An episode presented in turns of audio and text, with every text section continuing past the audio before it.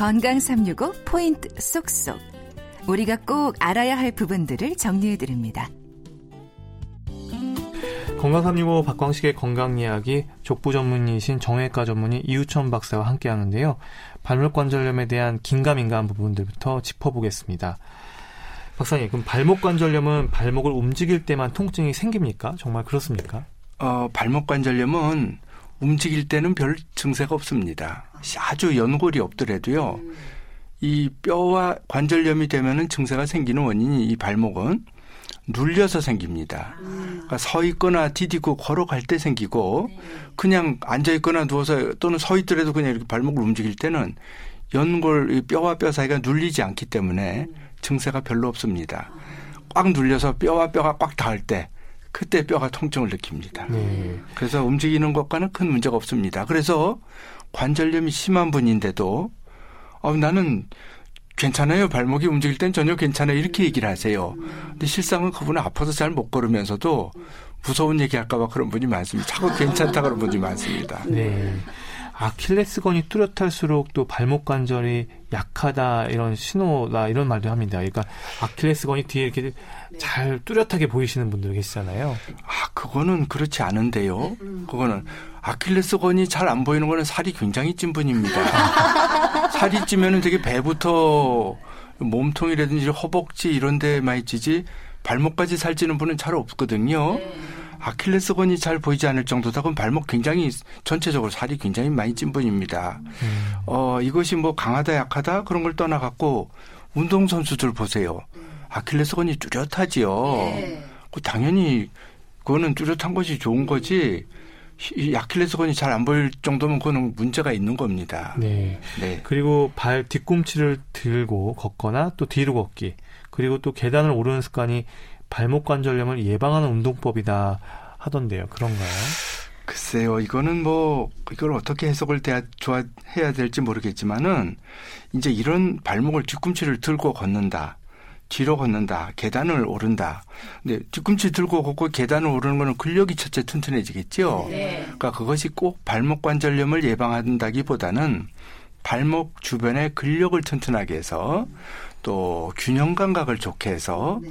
덜 접질리게 하고 어, 잘 걸을 수 있게 한다. 이렇게 얘기 생각을 하는 하면서 그것이 장기적으로 봐서 발목 관절염을 좀 어, 덜 생기게 하는 원인이 되지 않을까. 이렇게는 생각할 수 있지만 뒤로 어, 걷는다든지 발뒤꿈치를 들고 걸으면은 발목 관절염이 잘 안 생긴다. 요건 아닙니다. 아. 그렇죠. 뭐든지 운동하는 건 좋지요. 균형 감각, 네. 근력 강화를 위해서 운동하는 거는 당연히 좋습니다. 네.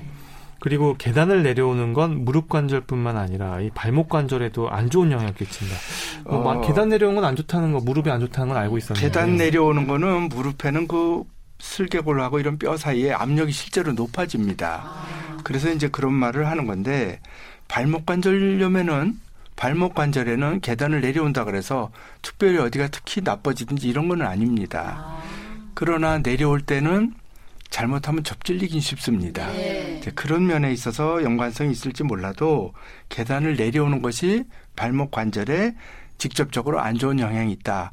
이런 거는 아닌 것 같습니다. 음. 네. 그런가 하면 이 O자형 다리가 발목 관절의 부담을 높이고 관절염의 위험을 키울 수 있다던데요. 네, 그거는 맞는 말입니다. 이거는 그 어, 세계적으로 인종별로 차이가 있는데요. 네. 우리가 보면 우리나라 사람, 일본 사람, 중국 사람 중에서도 이쪽에 저 남쪽 분들은 제가 잘 모르겠고요. 우리하고 가까운 쪽에 있는 분들은 다리가 O자형이 많습니다. 반면에 백인들은 O자형 다리가 드뭅니다. 그렇기 때문에 관절염의 분포가 다릅니다. 발목 관절염도 우리가 이 우리나라에 생기는 또 일본에 이런 데 많은 관절염 형태는 서양에는 잘 없습니다. 이제 큰 차이가 있고 그것이 아 이것이 오자형과 오자형이 되면 어떻게 되겠습니까? 안쪽에만 체중이 몰립니다. 무릎도 안쪽에만 체중이 몰리고 발목도 안쪽에만 체중이 몰립니다.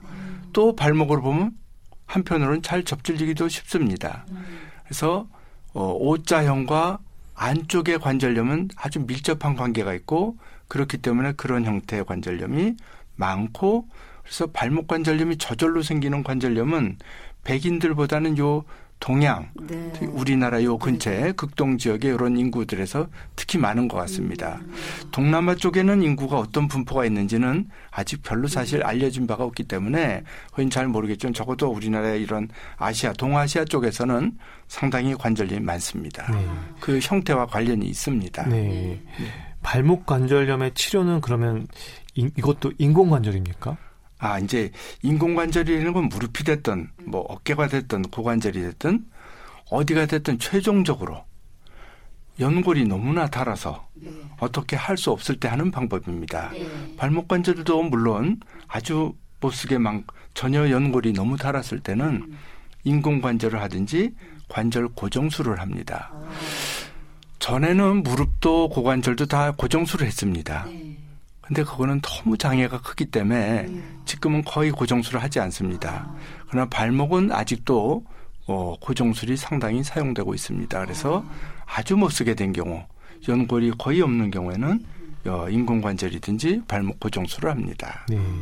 초기 치료를 하면 이 비수술적인 방법으로도 이 발목 관절염이 치료가 될까요? 어, 뭐든지 초기 치료를 하면은 할 수 있을 가능성이 있겠죠. 근데 이 초기에 진단하는 게 사실은 어렵습니다. 네. 초기에 진단하는 게 어려운데 어, 초기에 아주 초기에 진단을 한다 그러면 가령 잘 접질리는 분이 잘 접질리지 않도록 주변에 근력 강화 운동을 한다든지 뭐 균형 감각을 운동한다든지 이런 것도 하나의 방법이 되겠고요. 또는 깔창 또는 인솔이라고 하는 같은 말인데요.